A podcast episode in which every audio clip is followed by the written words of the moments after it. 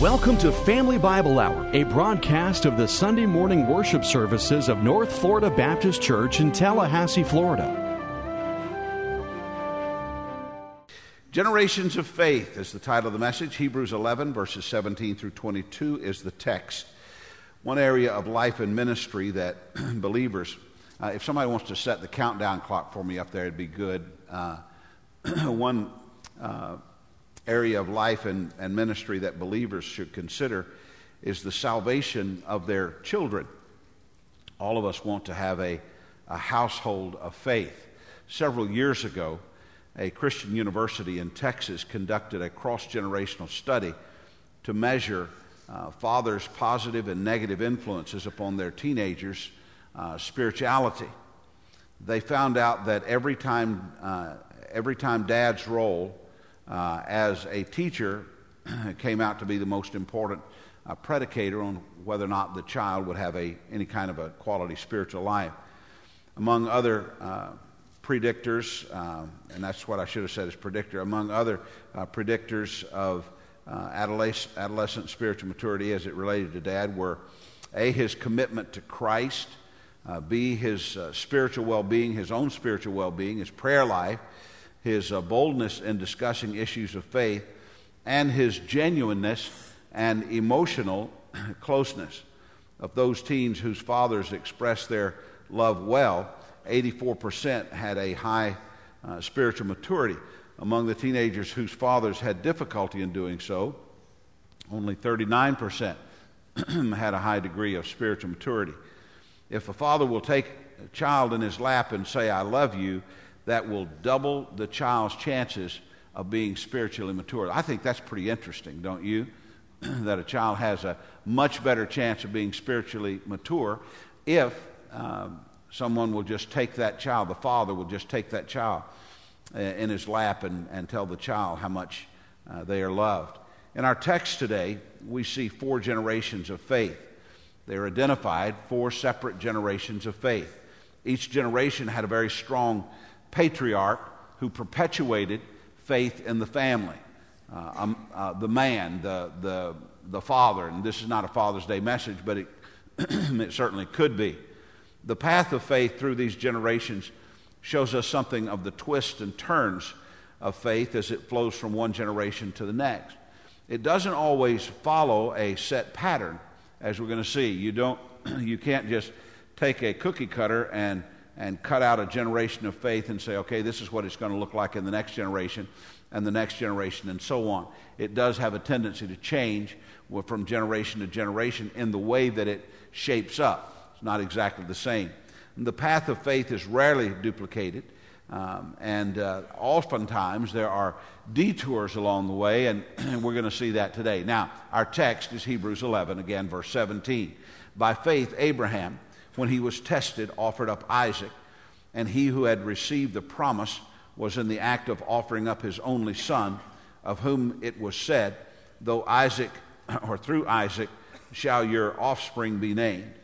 And he considered that God was able even to raise him from the dead, from which, figuratively speaking, he did receive him back. By faith, Isaac invoked future blessing on Jacob and Esau by faith, Jacob, when dying, blessed each of his sons, uh, the sons of Joseph, I should say, bowing in worship over the head of his staff. Verse 22 By faith, Joseph, at the end of his life, made mention of the exodus of the Israelites and gave directions concerning his bones. Now, I'm going to have a couple of points in this message today that are going to duplicate a couple of points that I had in the message last week. It's not the same point, not the same message, but I'm going to start with where we started last week. We're dealing now with uncharted faith. Uh, faith in an area where no one ever had been experienced or had any experience of having faith. That's in verse 17. By faith, Abraham, when he was tested, offered up Isaac, and he who had received the promise was in the act of offering up his only son, of whom it is said, through Isaac shall your offspring be named. He considered that God was able even to raise him from the dead, which figuratively speaking, he did uh, receive him back. Let's start with this and looking at this uncharted territory now that Abraham is going to be in, and see that it is, it is uh, a time of great expectations. Now, Abraham has a, a wonderful story, and you know a little about Abraham's story. Abraham's story is one of great faith and of great expectations. Abraham believed God when he was called to be the father of a great uh, nation of people through the son that God would give to Abraham and, and to his wife uh, Sarah.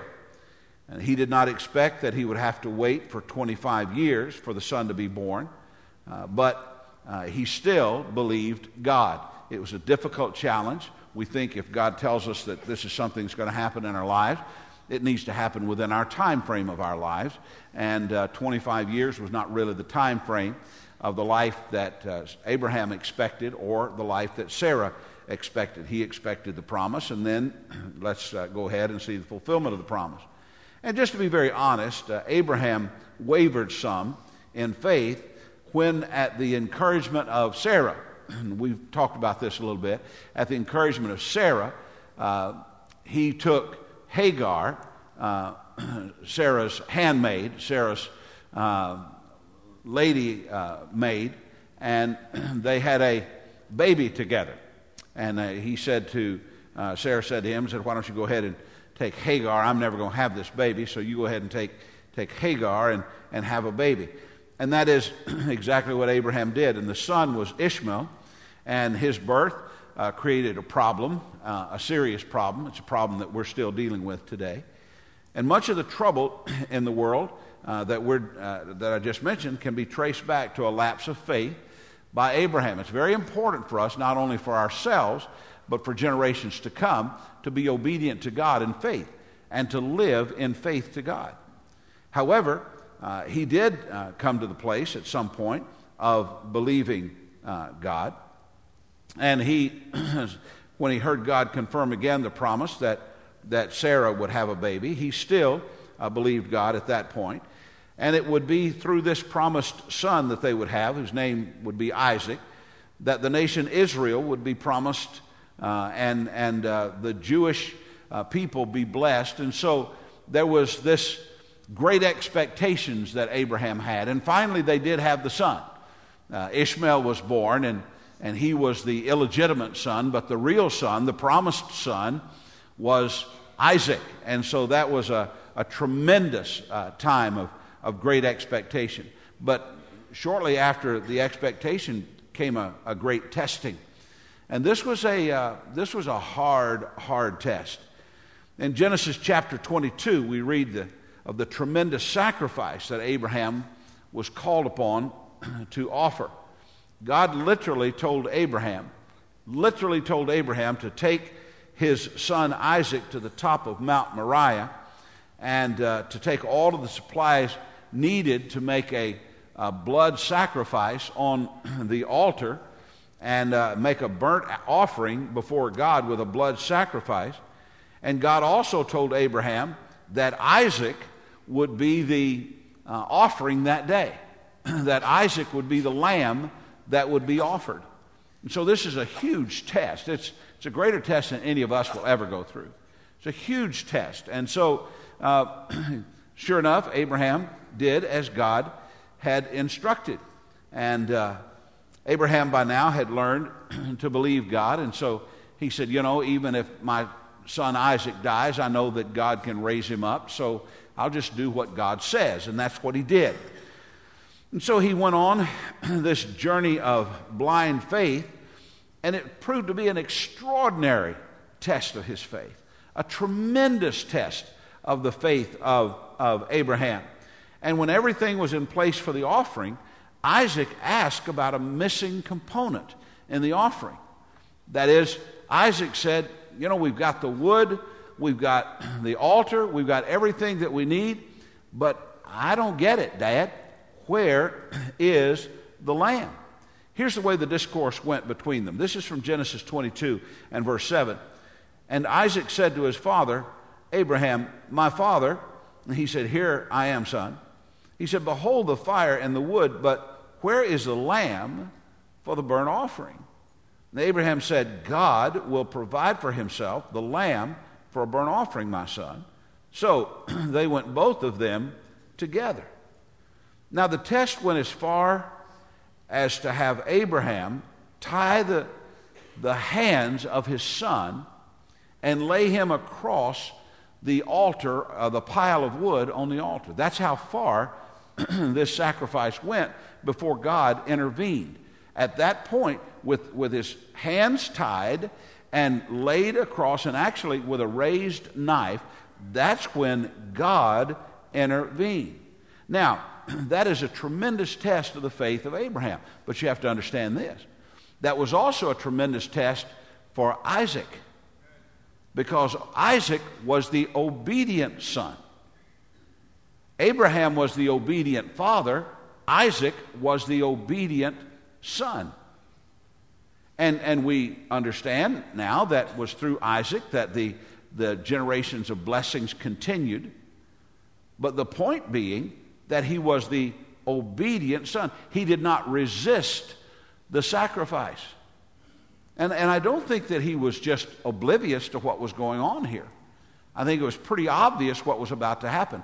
He understood the system of sacrifice. He understood there was supposed to be a lamb. He understood that his dad rarely tied his hands behind his back. He understood that, that his dad heretofore had never asked him to lay across a pile of, of wood on an altar of sacrifice. Yet, with hands tied behind his back and laying across the altar of wood uh, uh, of sacrifice, and, and then Abraham takes out the, the knife and raises the knife above his head. I mean, of, to, to, to this point, not only was the faith of Abraham amazing, but the faith of Isaac was amazing. Now, let, let me just say this. Uh, this kind of thing is foreign to us today. But can you imagine the kind of faith that Isaac had to have in this? Imagine how the, the, the end, this, this single event, how this would, in the end, mold the life of his own faith. Imagine how from that point forward, Isaac would grow in faith, seeing what God had done. Imagine how things would change. This was a testing, not only for Abraham, but it was a testing for Isaac. This was a perpetuation of faith through generations to come. Isaac was tested in the, to, to the trust of his father, and Abraham was tested to the trust of his heavenly father. And so Isaac learned to trust the Heavenly Father through the faith that Abraham had in the Heavenly Father. It was great expectations that Isaac would be born and, and be the head of all nations. Through him would all the world be blessed. And it was a great time of testing, but then came the great reward. And this was a great reward. The happy end to the story is that Abraham raised his knife to sacrifice his son, and the angel of God came to the rescue. Let's look at that in verse 10 of Genesis 22 and some verses following. then Abraham reached out his hand and took the knife to slaughter his son.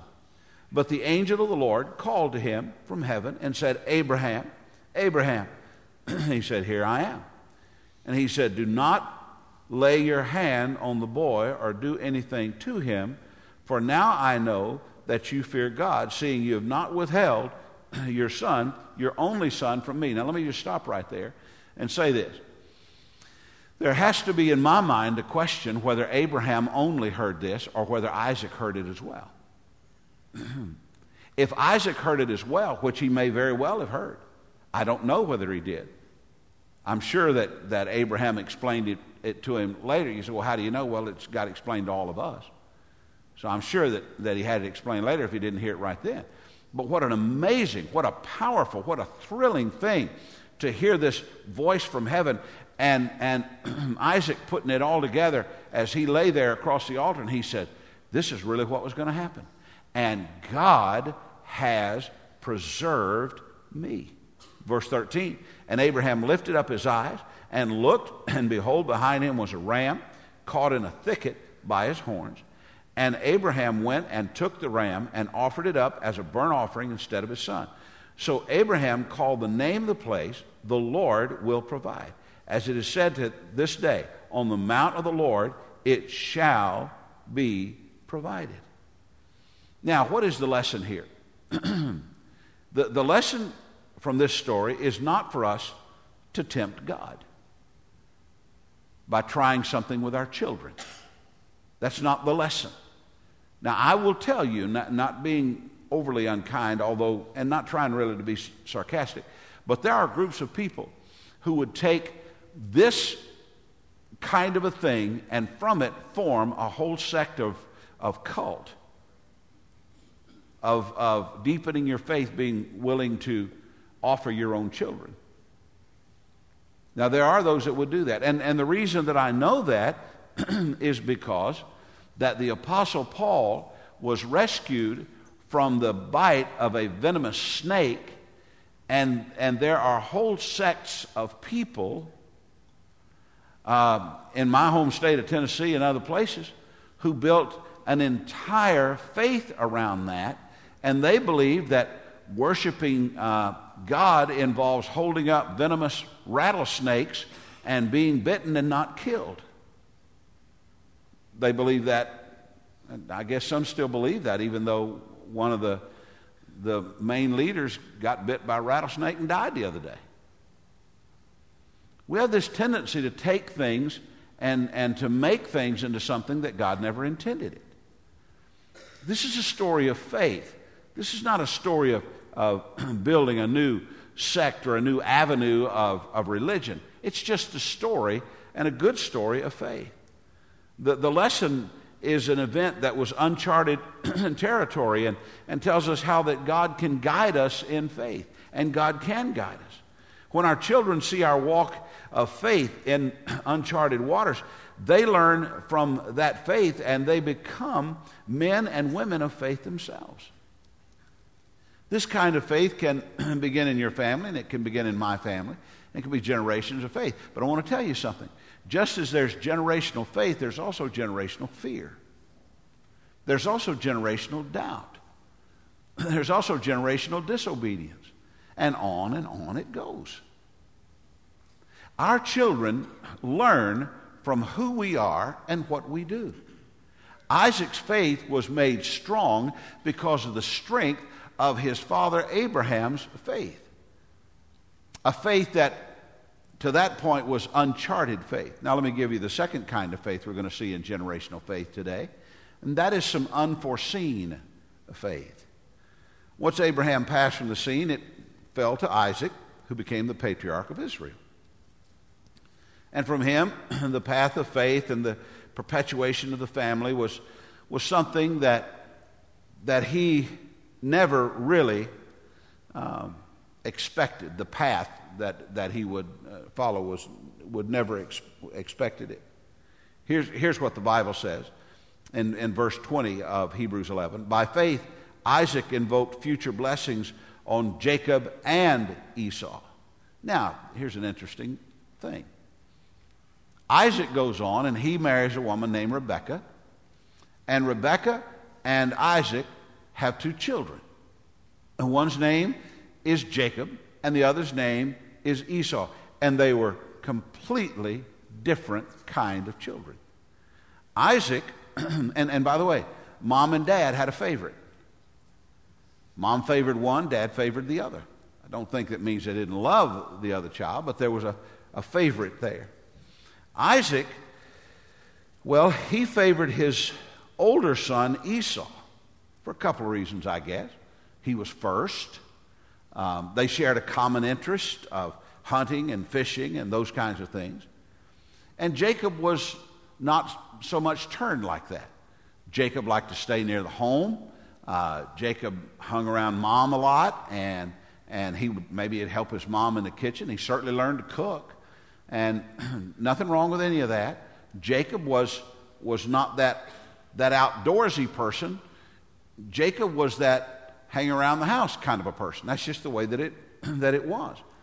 And as they grew, the difference between Jacob and Esau became more and more pronounced. They were just two different cats, I'll tell you, absolutely two different people. And one day, Esau was out hunting Now Esau would get out there and wouldn't plan very well, and he'd go out and he was and he was hunting, and he enjoyed the time of that he was hunting, and and, and what was Jacob doing? Jacob was at home making a, a pot of bean soup. Literally, he was making a pot of bean soup. And so Esau comes in, and Esau said, Man alive, I could eat a bear, and I got to have something. And he smells this bean soup cooking. And he says to Jacob, He said, uh, Hey, I'd love to have some of that bean soup. To which Jacob had the brotherly response No, I'm not going to share my bean soup with you. You've been out running around in the woods, you stink, and, and I've been, I stayed here in the house, and I've been cooking this bean soup. I'm going to enjoy it. Got enough. I'm going to put it in Tupperware, and we're going to save it for several days, and on and on it goes. so Esau said, Oh, come on, man. I, I am really, really, really hungry. If you'll just, I, I got to have some of that bean soup. What would I have to do to get some of that bean soup? Jacob said, Well, I'll tell you what. You give up your right as the firstborn son. Now Esau said, What? He said, Give up your right as the firstborn son. Now, I won't go all into it, but the right of the firstborn son was considerable. The right of the firstborn son was that they got to carry on the, the lineage of the family, and they had the authority of the family. Plus, they got the most of the wealth of the family if the family was wealthy. so, uh, Jacob said to Esau, his brother, he said, I'll tell you what, if, if I, you'll just give me your birthright, it's all you got to do sell me your birthright, and you can, I, you can swim in this soup if you want to. And so, sure enough, uh, Esau said, Hey, I don't care. That stuff doesn't matter to me. He said, Let me have some of that soup. So he got his hands on the soup and he ate the soup. Now, this is very interesting. The blessing should have been for Esau, but it went to Jacob. And the story continues that as Isaac, who was now getting uh, much older and could hardly see, Isaac uh, asked his son, his favorite son Esau, he said, Hey, buddy, would you go and, and, and hunt? I'd, I'd like some fresh venison, some fresh meat. I just, I'd really ask you to, to go and do that for me. And Esau said, Absolutely. You know I'll do that. And so uh, he does. Now, Rebecca heard this conversation. And here's what she did she went to Jacob and she said, Okay, look, Esau is going out to hunt for your, uh, for your daddy. And here's what we're going to do we're going to kill a couple of goats, and, and I'm going to get them all prepared up and nice, and we're going to take those skins and going to put them on you because Esau was hairy and Jacob wasn't. And so, you know, you had Prince Jacob and, and Prince Harry. And so he, he was hairy, and, and so they put the skins on him. And, and the whole purpose of the whole thing was to fool daddy because it was time for daddy to pronounce a blessing.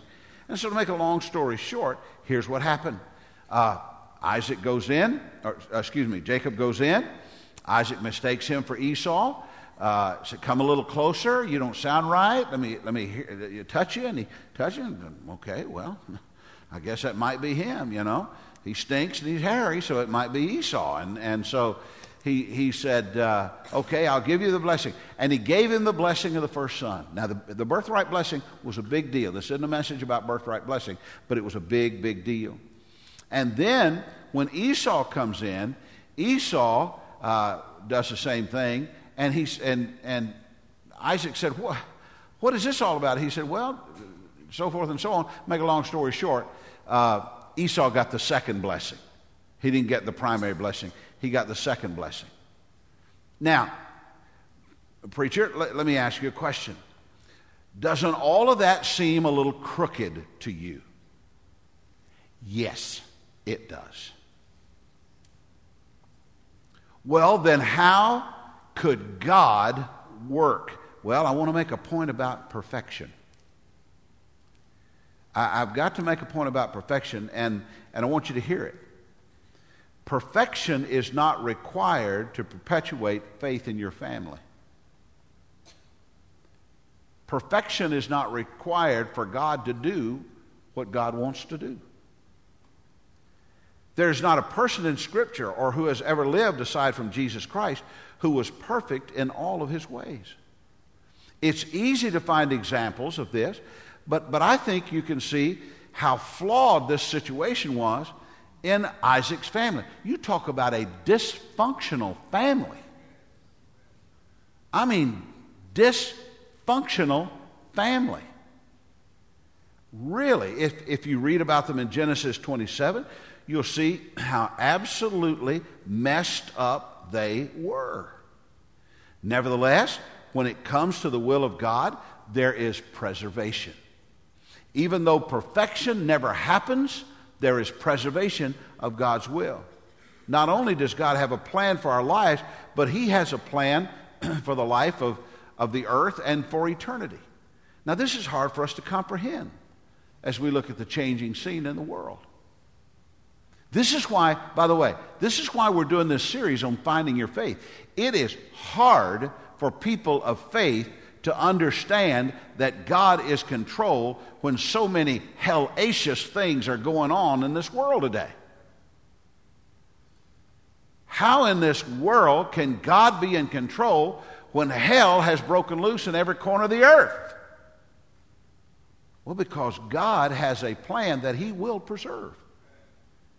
How could all of this mess of our world be part of God's plan? I don't really know.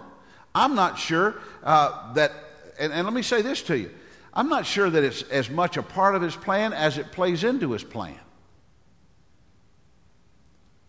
Go back to this God's ways are not our ways, God's thoughts are not our thoughts.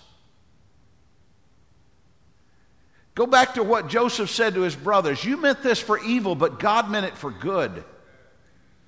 Go back to that understanding that there's some plan that's bigger than our plan. There's some understanding that's greater than our understanding. There's some depth that's deeper than us. And, and for us in any way to try to come to a finite conclusion on what the overall plan of God is because we think this is good and that is bad is just an impossibility for us. From, we know from the example of Esau and Jacob and, and many other situations of life that God is a master lemonade maker. He's a master. Look at your life. I, I, hope that your life is being blessed today. I hope that you feel like God is really in the center of my life. I hope that you feel like that, that boy, you're at the best time spiritually you've ever been in. I hope all of that is true. But let me, say, let me say this to you. If, if you could take a step back a few years ago and watch the path that brought you to this place. You say, well, there's some ugly things in the path. That's the point. The perfection is in God, not in the people. That is the point. And the reason of all of that is because of God's providence. Romans 8 28, and we know that for those who love God, all things work together for good for those who are called according to his purpose. To perpetuate faith through the generations of our family, we must help them to understand that God has a plan and He is working on it for our good and His glory always. This is the message the, that the Apostle Paul delivered to the, to the church of Corinth. He was talking about his own issues, and he said in 2 Corinthians 4:17, "For this light momentary affliction is preparing us an eternal weight of glory beyond all comparison." In my life and yours, there have been a lot of things that I did not like that I endured and could endure because I knew that God was in control. We, we talked about that on Wednesday night. We're in a new series on Wednesday night talking about the I am statements, the great I am statements in the book of John. And on Wednesday night, we talked about that Jesus is the bread of life. And, and, and one of the things that Jesus said to the people that was asking him about bread and, is he said, Believe on me. And one of the great issues that we have in our lives is in just simply believing on God. You, you, say, I don't see this. I don't see that. I don't know how this is going to work out. I don't understand how God could. I don't. Blah, uh, blah, blah.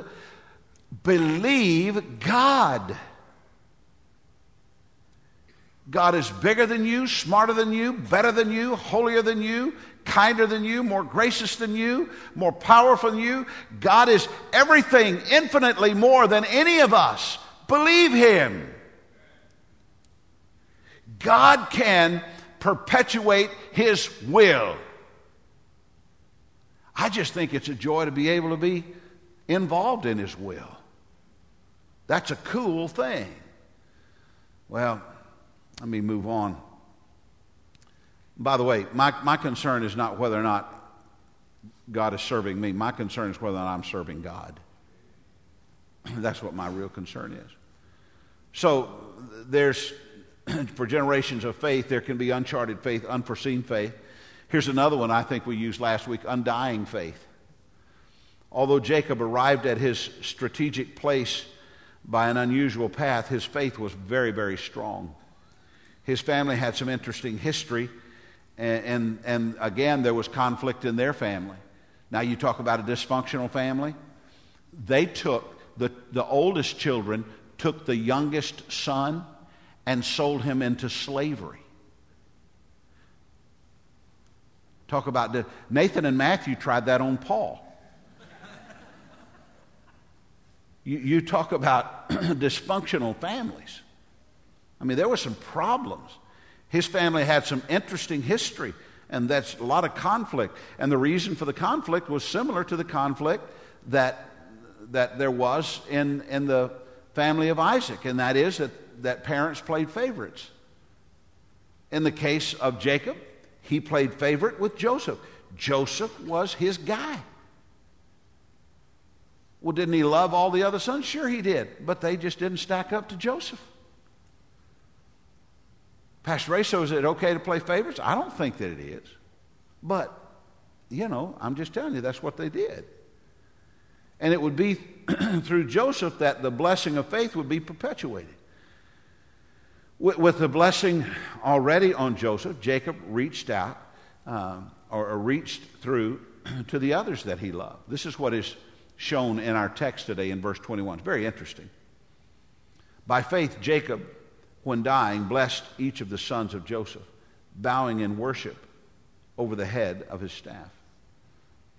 On his deathbed, Jacob had two, I think, important things. First of all, he had vision. Jacob had a vision and for his grandchildren, and he blessed his grandchildren. Though he would not be around to perpetuate faith to them, he prayed for the blessing that came from Abraham to his father Isaac, and now through him to his not only his own son uh, Joseph, but to the children of Joseph. He just, on his dying day, he blessed the children. May I share with you that as a believer, the greatest blessing any of us can have is to see not only our children saved and serving God, but our grandchildren saved and serving God.